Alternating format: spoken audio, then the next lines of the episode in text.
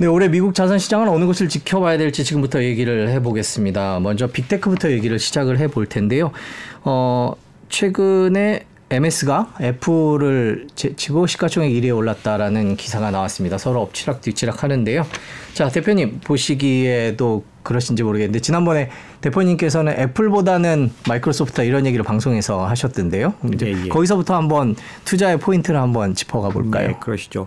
그 마이크로소프트와 애플은 뭐 사실 어디를 투자해도 문제가 없는 회사인 건 분명히 맞는데 좀 눈에 띌 만큼 약간 격차를 두는데요. 특히 뭐 어, 이 가격이 시가총액이 가까워졌다가 벌어졌다는 걸로 보면 그런 면에서는 마이크로소프트가 워낙 현저하게 떨어졌다가 그 최근 한 1년 동안 급격하게 쫓아 올라오고 있는데 그 요인을 저는 두 가지로 보는데 하나는 인공지능 관련 산업에서 마이크로소프트의 위치겠죠. 네. 마이크로소프트가 왜 어, 애플보다 더 강하게 상승하고 점점 1위 자리를 이제 1위를 차지하기도 했는데 확고하게 할 거라고 보느냐 하면 간단히 설명드리면 인공지능에 대한 가능성 때문입니다.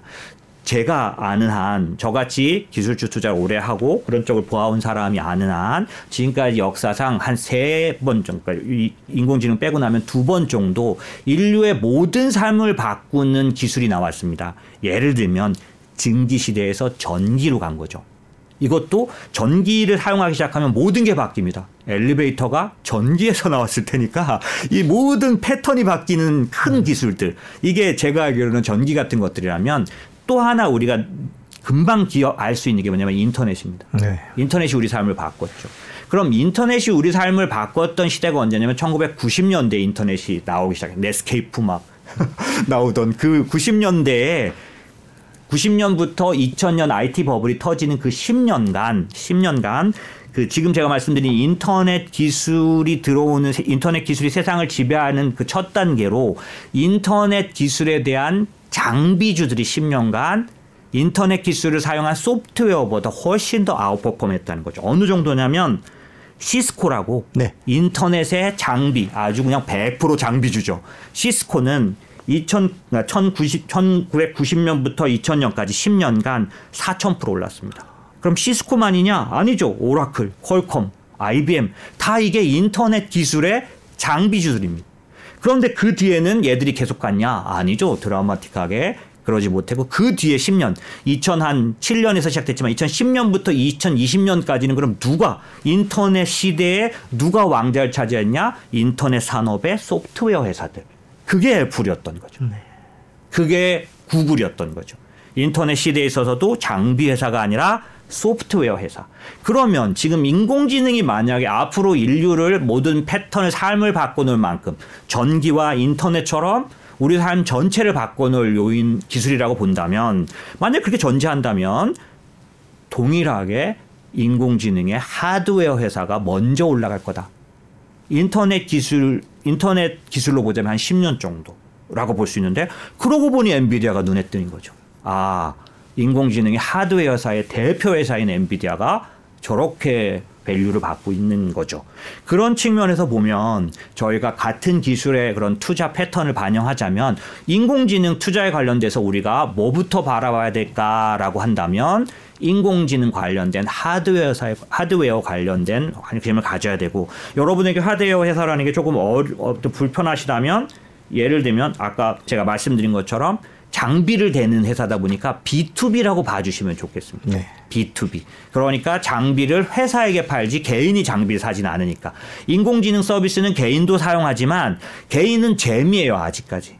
그런데 만약에 자기가 그, 그 인공지능 챗GPT 같은 걸 통해서 돈을 버는 사람이라면 이제 장비를 사는 건 혹은 서비스를 돈 많이 주고 사용하는 건 이건 투자에 속하잖아요. 근데 개인은 아직까지 그렇지 않다 보니 그러면 투자에 속하는 건 어디냐? 아직도 기업이라는 거죠.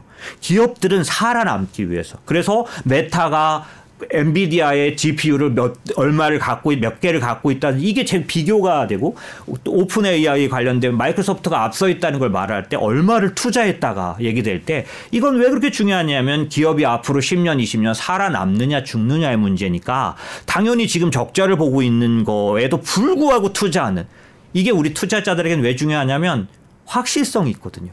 흔들리지 않을 거라는 측면에서 보면 그런 면에서는 B2B 회사들 기업이 기업에게 하드웨어 관련된 인공지능 관련된 서비스를 파는 회사가 굉장히 좋을 거다라고 보여지면 애플은 어떤 면에서는 하드웨어 회사인데 그 전부 그 전부 하드웨어 아닙니까? 맥도 그렇고 하드웨어 회사인데 그 하드웨어 그 구매자가 누군가요? 개인입니다. 네, 그래서 이걸 소비재 기업이라고 부르면 무식하다고 할지는 모르지만 제가 말씀드린 성향상으로는 그렇습니다. 그래서 작년도는 주가를 1년을 보면요. 기업에게 매출하는 B2B 회사와 소비 개인에게 소비하는 그러니까 개인 소비에 대한 회사는 정말 주가 차이가 많이 나게 달라졌고 올해 적어도 상반기는 아마도 아직도 소비가 줄어들지 모른다는 또 실제로 줄어드는 시기일 거기 때문에 적어도 상반기는 올해 내내 B2B 회사에 관심을 가져야 하고 그런 측면에서 마이크로소프트는 애플과 다르다. 숫자적으로는 영업이익률이 30%대까지 나오는 정도예요. 지금 인공지능 관련해서도 그렇고요. 그래서 이거는 상당히 어떤 부분에서 보면 앞으로 10년을 바라보고 투자할 수 있는 그런 어떤 시야를 말해주지 않느냐 그런 의미에서 저는 말씀을 드렸던 거죠. 정리를 하자면 어떤 획기적인 기술이 나왔을 때는 하드웨어 쪽이 먼저 발전하고 이어서 소프트웨어가 따라서 발전하기 그렇죠. 때문에 투자도 그런 식으로 가면 좋다라는 거고 그거를 AI를 기준으로 놓고 볼 때는 지금 엔비디아 같은 하드웨어 회사가 먼저 올라가고 있다는 건데 그렇죠. 자 그러면 AI와 관련된 소프트웨어나 그런 쪽은 언제쯤 또 그렇게 한번 도약을 할까요? 임직원 생산성을 개선하는 효과가 벌써 얼마 안 된 것 같은데도 엄청나게 보고되고 있는 분이 66%씩 개선시킨다든지 그다음에 생성형 AI에 관련된 이런 생산성 비용은 50% 정도 경제적 효과가 있다든지 뭐 이런 것들이 계속 발표되고 있고요. 그래서 그런지 생성형 AI 소프트웨어 시장 규모는 23년에 37억이었는데 달러죠. 28년에 한 360억 해서 연평균 58% 성장할 거로 보인다라는 거라서 첫 번째 말씀드린 건 저의 의견은 AI는 앞부분에 말씀드린 것처럼 시장을 바꿔놓을 게임 체인저에서 이제 그 지금까지 두 번, 세 번, 두 번밖에 안 나온 아주 거대한 흐름의 기술이 될 거다. 인간의 생산성을 바꿔놓는 커다란 흐름을 될 거다라고 보는 측면에서 보면 지금은 단계적으로 하드웨어가 길게 가는 성장을 했지만 여기서 이제 소프트웨어의 모습들이 보이고 있고요. 소프트웨어 기업들이 올라가는 모습들이 보이고 여기서도 제가 먼저 말씀드리고 싶은 건 그냥 개인들이 사용하는 인공지능 소프트웨어 회사를 사서는 안 된다. 이고 회사에게 회사의 생산성 향상에 관련된 소프트웨어, 인공지능 소프트웨어 회사에 투자하는 게 유망하다. 더 먼저 강하게 올라가고 있는 소프트웨어 회사들이 있는데 그거를 ISAAS. I는 뭐냐면 integration이라 그래서 소프트웨어를 팔긴 하는데요. 통합 소프트웨어를 내놓는 데들입니다. 어디를 말할까라고 하면 회사들에게 예를 들면 저희 회사도 그게 이제 필요한 기능이어서 어, 직원이 출근을 하면은 로그인을 할 때 이 직원을 구별하는 그런 부분을 한 다음에 들어가면 모든 소프트웨어는 다 열려 있습니다. 우리는 지금 어떻게 되면 1대1그 뭐라 그럴까요? 자, 어, 인증 서비스를 쓰고 있는 거예요. 자기가 예를 들면 365도 오피스 365도 자기가 인증됐어야 자기 PC에서 쓸 수 있지 않습니까? 그런데 일반적으로 IT 회사도 그렇지만 많은 회사들이 처음에 직원으로서 로그인하고 나면 그 안에서 있는 모든 프로그램들은 그냥 인증 없이도 쓸 수 있는 서비스. 이게 통합 서비스인데요. 요런 통합 서비스들을 하는 소프트웨어 회사들이 주로 작년도에 많이 올라갔습니다. 아이시어스가 운영하는 ETF인데 요게 이, 이, 이 ETF는 그 Expanded Tech Software의 약자 네. 그러니까 그 소프트웨어 회사들이어서 거기 들어가 보시면 뭐가 있냐면 세일즈포스 9%, 마이크로소프트 9%, 어도비, 오라클, 서비스나우, 팔로알토 이런 통합 소프트웨어 서비스를 하는 회사에게 인공지능 서비스 시스템을 제공하는 회사들이 작년도 어느 정도 올랐냐면 140%씩 올랐어요. 두 배 넘게 올랐어요. 예. 이걸 제가 업종으로 말씀드리면 가장 지금 인공지능이 업종에 막 엄청나게 반영되는 업종이 뭐냐라고 하면 작년도의 실적으로는 하반 실적으로는 사이버 보안이었습니다. 네. 그러니까 팔로알토라든지 크라우드 스트라이크 같은 것들은 140%씩 올랐어요. 특히 하반기 집중적으로 크라우드 스트라이크. 그러니까 결국 잘, 잘 생각해 보시면 저, 제가 좀 복잡하게 말씀드려서 죄송한데 잘 생각해 보시면 인공지능 그 기능이 소프트웨어적으로 서비스 될 때 기업에게 그거를 패키지화해서 파는 회사들. 대표적인 업종 사이버 보안 또 하나는 뭐냐면 요즘 어, 2024년 들어서 1월에 가장 큰 흐름은 로봇입니다. 네. 그러니까 인공지능이 서비스로 만들어지는 데 있어서 가장 급격하게 반영되고 있는 것은 로봇. 그런 측면에서는 작년도에는 사이버 보안을 제가 여러 번 추천드렸었고 성적은 괜찮았던 것 같은데 올해는 거기에 로봇까지 관련돼서 인공지능 투자를 한다는 게 어떤 면에서는 좀 막연하지만 오히려 그렇게 산업을 좁혀서 하시는 게 좀 좋겠다. 최근에 요번 CES에서 바이오 분야 관련해서는 네 개 회사가 두드러지게 어떤 발표를 했어요. 예를 들면 엔비디아가 이 바이오 관련된 플랫폼을 아예 발표했는데 바이오 니모라고 그래서 그리고 여기서 슈퍼컴퓨터 프레이자를 사용해서 신약 그 후보 물질을 찾아내는 데 있어서 엄청난 그런 일곱 배 비용도 절감하고 시간 시, 시간도 절감할 거라고 했는데 여기까지는 자기가 자기 회사를 홍보할 수 있잖아요. 그런데 중요한 건 이거가 그 일라이릴리나 노바티스에게 아예 인정을 받아서 최근에 걔네들은 엄청난 그를 기술 이룬다니까 걔네들이 신약 개발 관련돼서 계약을 맺었습니다. 그러니까 이 tool을 사용하는 것에 있어서 유효하다는 것을 인정받은 것과 같죠. 그런 의미처럼 엔비디아에게는 바이오니모 같은 플랫폼, 그 다음에 구글도 아이소모픽 랩스라 그래가지고 픽랩스라 그래서 요것도 어떤 쪽이냐면은 어 단백질, 핵산 관련된 그런 어떤 인공지능 회사, 그 다음에 아마존도 마찬가지. 그 다음에 마이크로소프트 에보디프라 그래서 신약을 찾아주는 인공지능 서비스를 요번에 발표하죠. 그러니까 이게 다 어떤 의미냐면 저도 작년, 재작년 제가 개인적으로 하는 유튜브 채널 같은 데서 인공지능이 아마 인공지능 서비스가 신약 개발에는 사용될 것 같다라고 말을 여러 번 해왔는데요. 그 이유인 즉슨 온통 다른 분야에 다 반영되지 않지만 신약 개발에만 아마 유효할 거라고 봤었는데 그게 아마 지금 굉장히 여러 가지 면에서 증명되고 있어서 특별히 그 신약을 개발한다는 건 어떤 의미냐면은 몇 년간에 걸쳐서 엄청난 돈이 들어간 다음에 임상에 들어가서 또 좌절하는 게 일정 비율이 있는 사업이다 보니 이 모든 시행착오를 인공지능이 컴퓨터실에서 줄여주는 거죠. 신약을 개발할 후보 물질 자체를 찾아주기 때문에 그거를 이 돈을 들여서 찾으러 다니거나 연구를 하지 않고 인공지능이 그걸 찾아주기 때문에 일곱 배의 시간을 줄여주고 7분의 1의 비용으로 할 수 있게 되는 것은 실제로는 제가 왜 이렇게 얘기를 하냐면 이 부분은 이제 가시화됐다는 얘기와 같다라는 거. 돈을 벌 거라는 거죠. 그런 측면에서는 제가 생각하기에는 인공지능 관련해서 여러 분야를 투자할 수 있다면 이 바이오텍, 특별히 이 신약 개발에 관련된 회사들에 대한 투자는 믿을 만하다. 그리고 투자해 볼 만하다라고 생각이 든다라는 거죠. 이런 기술주 투자의 전제 가운데 하나가 금리 인할 텐데 아무래도 기술주가 금리에 민감하기도 하고요. 올해 금리나 속도 폭 이런 것들은 어떻게 보고 계신지 궁금합니다. 이런 얘기 많이 보셨죠? 연준과 시장의 시각 차이가 있다. 그러면서 무슨 얘기를 하냐면 시장은 일곱 번 그러니까 3월부터 거의 인하율을 뭐 인하 확신 그 확, 그런 확률이 막 70% 80% 되니까 7번 175bp까지 인하될 걸로 본다. 그런데 연준은 정확하게 세 번 정도 그러니까 세 번이라기보다는 25bp씩 세 번, 75bp 정도를 얘기해 놨기 때문에 연준이 말한 대로 하면 하반기 이루어질 텐데 왜 시장은 지금 상반기 3월부터 될 걸로 이거 간, 일, 반인 얘기 아니고 골드만삭스도 지금 네? 그렇게 보고 있고 그 월가 하우스 중에서 반반 정도 나뉘는데 아주 많은 곳이 3월부터라고 주장하고 있거든요.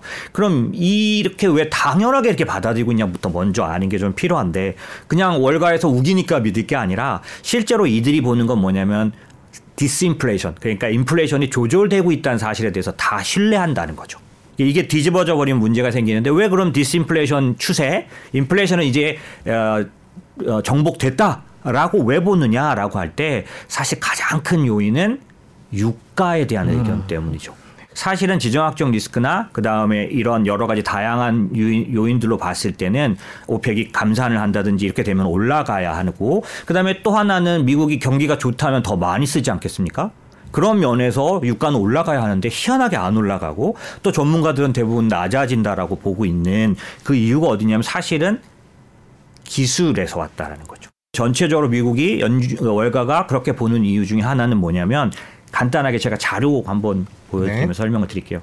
이 미국의 원유 관련된 그런 그 에너지 관련된 시설 중에 셰일가스가 굉장히 주된 어떤 에너지 공급 한 부분인데 이 셰일가스의 리그 수를 말합니다. 리그는 뭐냐면 유정이에요. 네. 거기다 이제 파이프를 박아서 이제 셰일가스를 채취하는 그 유정수를 말하는데 뭘 말씀드리고 싶으냐면 지금 보시면 아주 유정수가 많았던 4천에서 5천 개 이상 됐을 때 옛날에 비하면 지금은 어떠냐면 600개밖에 안 됩니다. 유정수가. 네. 맨 끝에 보면. 네. 은 이게 무슨 말이냐면 옛날에 5천 개에서 보면 거의 10분의 1밖에는 셰일가스 채취를 덜 하고 있다는 거죠. 이거는 예전에 2000 여기도 보시면 한 2014년도 저기 파란 선이 가장 최근에 높았던 때는 2014년도인데요. 네. 뭐두 개의 선, 봉이 있지만은 그게 하나가 이제 맨 마지막 2014년도인데 저게 누구 작품이냐? 사우디아라비아 작품이에요. 사우디아라비아가 유가를 지배하기 위해서 자기네들이 확 증산을 해서 셰일 업체들을 다 도산시켜 버렸던 거죠. 그래서 기본적으로 에너 원유 생산할 때 자기의 그런 어떤 원가와 같은 게 높았던 셰일 회사들이 거의 문을 닫았습니다. 그 당시에. 그러다 보니까 다 평정되고 리그 수는 저렇게 떨어진 거죠. 여기까지는 뭐 금방 아시는 내용. 그 다음에 그래프를 보셔야 하는데요. 이렇게 역사상 가장 최저의 리그 수 상태인데 생산량은 보시면 이게 미국 생산량입니다. 네. 역사상 최대가 있죠. 지금으로 보면 보통 발표 어떻게 났냐면 이게 어 1,500만 배럴 뭐 이렇게 되는 게 이게 1,300만 배럴을 생산한다는 얘기입니다. 보시면 이 1,500만 배럴 하고 사이 예. 밑에 있죠. 이게 역사상 최대 생산이거든요. 그럼 간단히 생각해 보시자고요. 유정을 적게 넣었는데 그뭐 5분 10분의 1밖에는 안 파는데 생산량은 어떻게 10배 이렇게 높아질 수 있냐는 거죠. 이건 뭐냐? 기술이 간단하게 말하면 하나를 넣어도 파는 양이 달라졌다라는 얘기죠. 그러니까 그런 측면에서 봤을 때 어, 우리는 어떤 짐작을 할 수 있느냐면 어, 지금 보시는 화면에서 자료처럼 미국에서 필요로 하는 그런 원유 에너지 원유에 대한 수요를 이미 미국의 생산으로 충분히 커버하는 시대가 됐다라는 거고 미국만 보자면 뿐만 아니라 앞으로를 생각해 보자면 하나의 사건을 어, 보시는 게 좋은데 엑슨모빌이라는 회사가 파이오니아라는 셰일 회사를 80조 주고 최근에 사들였습니다. 네. 이유는 뭐냐면 셰일 사업이 어떠냐면 한 번 파면은 일정량 파고 나면은 다시 못 쓰는 기술이었다면 지금 셰일 기술이 발달해서 심 이- 이미 다 뺀 데를 시간이 지나서 다시 집어넣어서 더 많이. 그리고 그 셰일을 채취하는 기술도 박상해서 뭐 젤로 한다든지 액체로 한다든지 해가지고 평소보다 두 배, 세 배씩 나오고 이미 쓰다가 닫아놨던 유정을 새로 열고 이런 식으로 가자면 향후에 미국에 있어서 셰일은 또다시 부흥이 온다라는 것을 기- 아까 기술적으로 설명드렸는데 그런 면을 아까 엑슨모빌이 파이오니아를 산 걸 통해서 한번 해석해 보면 미국의 원유 채취에 대한 이 사업은 점점점 더 커진다라는 거고 실제로 그거를 엑스모빌은 뚜렷하게 투자로 보여준 거라고 보면 제가 말은 좀 이렇게 좀 뭐랄까 어, 많았는데 간단히 이 사실을 갖고 시장을 보면 어떤 거냐면 미국이 기술에 의해서 훨씬 더 많은 양을 이 지금 미국이 더 많이 파는 양이 베네수엘라가 하나 생겼다 말았다 하는 양 정도예요. 일생산량으로 보면은 이 기술에 의한 이 증가분이 지금 정도가 아니라 더 나올 거라는 얘기거든요. 지금 채취 기술이 더 발달하고 있고 그 기술의 그런 부분에 파이오니아가 왜 중요하냐면 이 셰일 채취에 있어서는 가장 기술이 발달한 회사죠. 여기를 80조 들여서 사는 이유는 기술이 더 좋게 나올 거고 더 그러니까 어, 투자는 적지만 결과는 높을 거란 뜻이니까 그런 면에서 말하면 앞으로 만약에 사우디아라비아가 감산을 통해서 지금까지 해오듯이 파워 게임에 들어가서 전 세계 생산량을 줄임으로 해서 유가를 올리려고 할 때 미국이 기술로 향후 더 많은 대응을 해버린다면 그 효과는 아까 말씀드렸던 2014년도에 셰일 업체들이 무너져가는 상황은 오지 않을 거다. 특별히 아까 기술에 의해서 많이 생산되는 그런 부분이 숫자로 파악된 거냐면 브레이크 이븐 포인트, 그러니까 그런 가격. 이 쉐일에서 원, 이 원가에 속하는 가격이 전의 절반 이하로 떨어져서 최근에 미국 내 쉐일인 경우는 30불대. 어. 에까지 떨어졌기 때문에 그럼 사우디아라비아는 몇 불인데 사우디아라비아는 기존에 투자해 놓은 것까지 다 이제 그 기존 어떤 부채까지 다 계산을 하면은 58불에서 60불대까지 가야 하는 상황이다 보니 지금 셰일이 그렇게까지 낮아졌다는 얘기 특히 이제 미국만 말하는 거죠 해외는 아직도 좀 그런데 그렇게 되면 게임이 어떻게 되느냐 사우디아라비아가 아무리 이전처럼 2014년도처럼 치킨 게임을 시도하더라도 지금 미국 상태로 보면 버텨낼 수 있고 또 오히려 뒤집을 수 있다.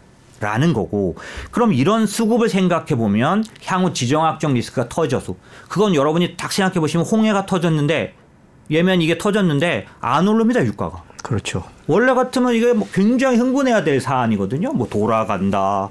이게 또 안 잠잠해지잖아요. 요번 주말에 또 미군 아주 미국 관련된 그 공격을 받았고 근데도 유가가 안 움직이는 이유는 지금 제가 말씀드린 결정적인 수급 변수 미국의 기술에 의해서 이 부분이 평정될 수 있기 때문에라는 거를 생각한다면 향후에 올해 2024년도에 지정학적 리스크가 불거지더라도 유가가 이전처럼 폭등을 해서 인플레이션을 자극할 상황은 오지 않는다.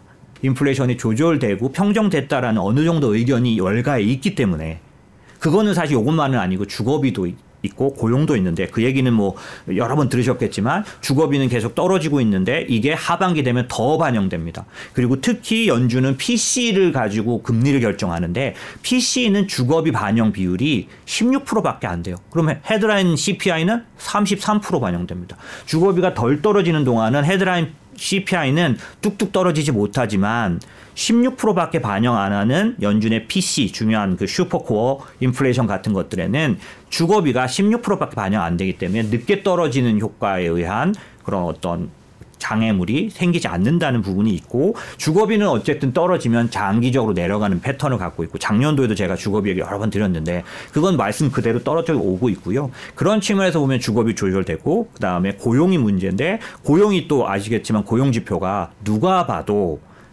옛날처럼 증가하는 국면은 아닌 거죠.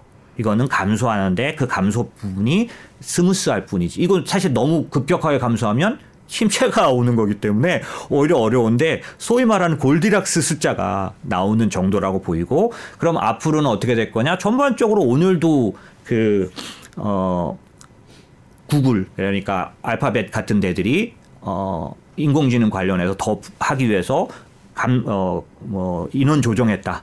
어, 해고했다라는 것들이 나오는데 이런 부분들이 조금 더 반영되면서 어, 어떤 고용에 대한 인플레이션도 걱정을 덜 할 수 있는 그런 상황이다 보니 이 가장 영향을 끼치는 세 가지 요인에 의해서 월가는 지금 적어도 하반기까지 인플레이션에 의한 그런 어떤 어려움에 빠지지 않을 거라고 보는 부분들이 뚜렷하게 자리 잡았고 제가 왜 이거 장황히 설명드릴까요? 우리도 거기까지 같이 따라가야 시장을 보는 눈이 똑같이 열린다는 거죠. 제가 말씀드린 이런 배경에 의해서 금리 인하는 컨센서스화 됐고 다만 지금 시장의 논쟁은 몇 번 언제부터 라느냐는 거라고 보고 저는 오늘 여러분들에게 말씀드릴 때 몇 번을 마치는 개념으로 투자하지 말고 그건 맞힐 수가 없는 영역이라서 하지만 적어도 중요한 근간은 금리 인하가 일어난다는 것 자체는 받아들이시고 시장을 봐야 한다. 금리 얘기하니까 리츠 예. 얘기인데 작년에 우리나라는 물론이고 이제 미국에도 리츠 투자가 제일 수익률이 낮은 쪽이었다라고 얘기가 됐는데요. 저희가 또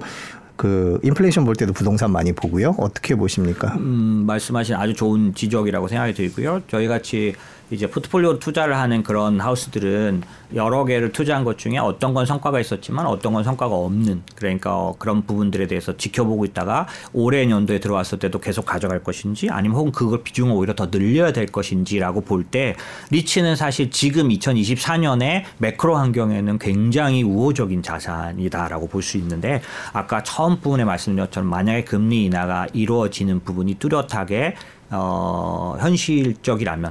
저는 이제 시, 어, 횟수나 시기는 모르겠지만 분명히 24년도에 금리 인하가 이루어진다고 보는 쪽이다 보니까 그렇게 보면 부동산은 완전히 그 세상이 달라지는 환경을 맞게 되는데 왜냐하면 리츠그 부동산 쪽은 왜 나빠졌냐면 금리가 올라간 것만이 아니고 올라도 너무 올라서 그러니까 리츠는 나중에도 투자하실 때 참고하시는 게 금리가 오르는 초기부터 떨어지지 않습니다.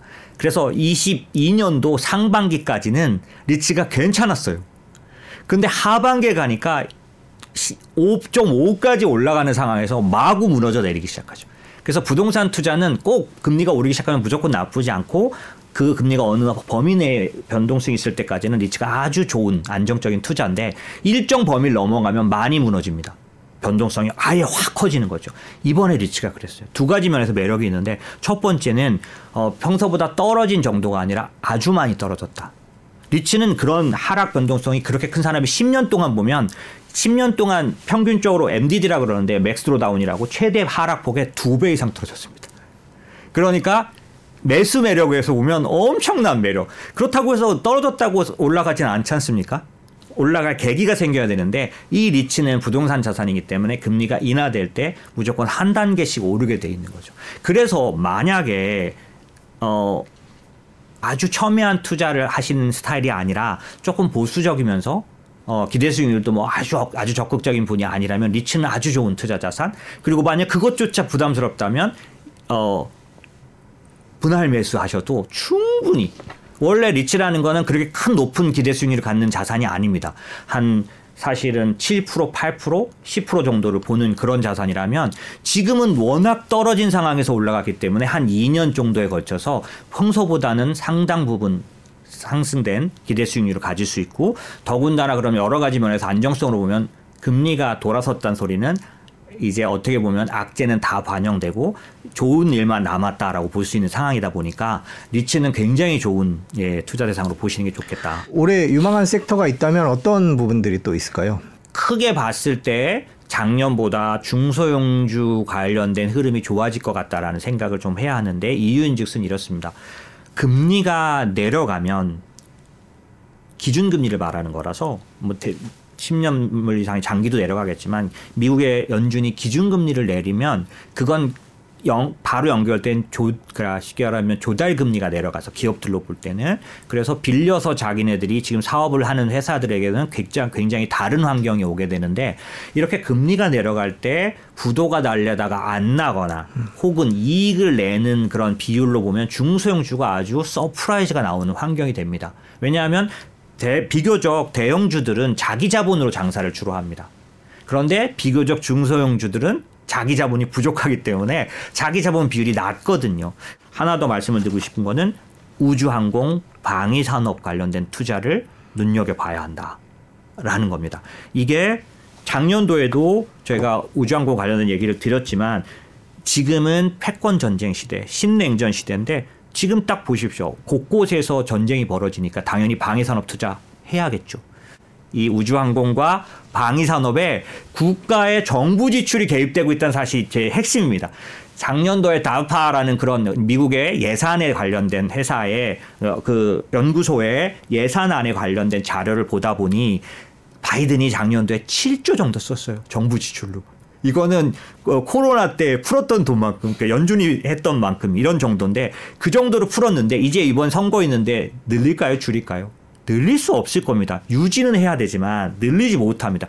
유일하게 늘, 늘어난 분야가 있다면 우주항공이에요.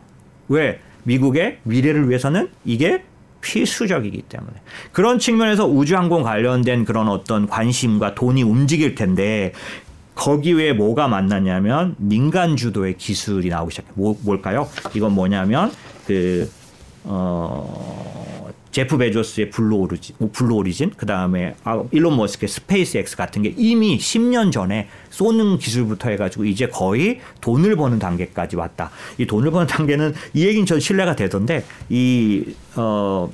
제프 베조스나 일론 머스크가 자기 지금 돈을 많이 버는 회사 주식을 팔아서 스페이스 X하고 블루 오리진을 사고 있다. 뭐 이런 의미로 얘기하는데 무슨 얘기지만 이 사람이 볼 때는 이게 더 앞으로 황금알을 낳는 거위가 될 거라고 보여지는 면이 뚜렷이 있다라는 거고 그런 측면에서 기술이 이제는 돈을 버는 단계까지 우주항공 관련 기술이 민간에 의해서 왔기 때문에 이제는 국가가 투자하고 민간이 함께하는 원년이 2024년 그걸 상징하는 프로젝트가 하나 있습니다. 아르테미스 프로젝트라고 미국 국방 예산 관련해서는 어디서나 보실 수 있는 이 프로젝트가 24년도에 출범하고 처음으로 유인 탐사가 본격화됩니다.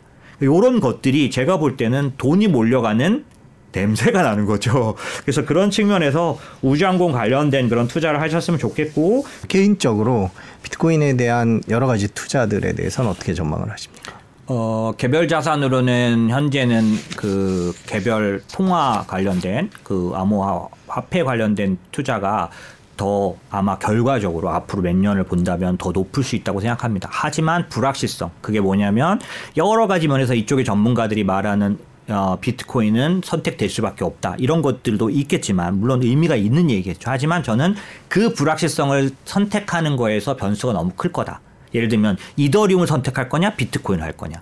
이런 거에 의해서 그러니까 통화의 투자, 화폐에 대한 투자가 훨씬 더 수익이 좋을 거라는 건 저도 알지만 잘못 선택했을 경우는 다른 길을 가게 될 위험이 있기 때문에 저로서는 이 가상 통화를 할 때 통화를 선택하기보다는 이 가상 통화가 사용된 기술에다 투자하자. 이게 이제 블록체인 기술입니다. 그래서 블록체인에다가 투자하는 ETF들이 나와 있기 때문에 여기에는 당연히 현재는 가상통화 발 그 뭐라 그러죠 발굴하고 그 개발하는 그런 회사들이 주로 들어가 있어요. 작년도 2023년도에 정말 많이 오른 이유는 코인베이스가 들어가 있어서인데 지금은 코인베이스가 좀 약간 악재를 만나긴 했지만 그거 외에 마라톤이라든지 이런 채굴 업체들도 상당히 들어가 있거든요. 그런 측면에서 저 같은 사람들은 아주 대박을 할 내지는 못하겠지만 안정성이 높고 안정성이 높고 기관이 만약에 현물 ETF를 통해서 거래하게 된다면 이거의 궁극적인 혜택은 이 블록체인 기술에서도 나타나기 때문에 그런 측면에서는 블록체인 ETF라는 거를 오히려 예, 가상통화 관련해서는 투자하는 게 더 좋겠다는 거고 아마 개인들이 보기에는 아 그건 좀 약하지라고 하실 수도 있을 것 같습니다. 네. 자 오늘 미국 주식에 대해서 길게 얘기 들어봤습니다. 오늘 여기까지 얘기 듣고요. 또 시장 바뀔 때 모셔서 얘기 듣도록 네, 하겠습니다. 오늘 고맙습니다. 감사합니다.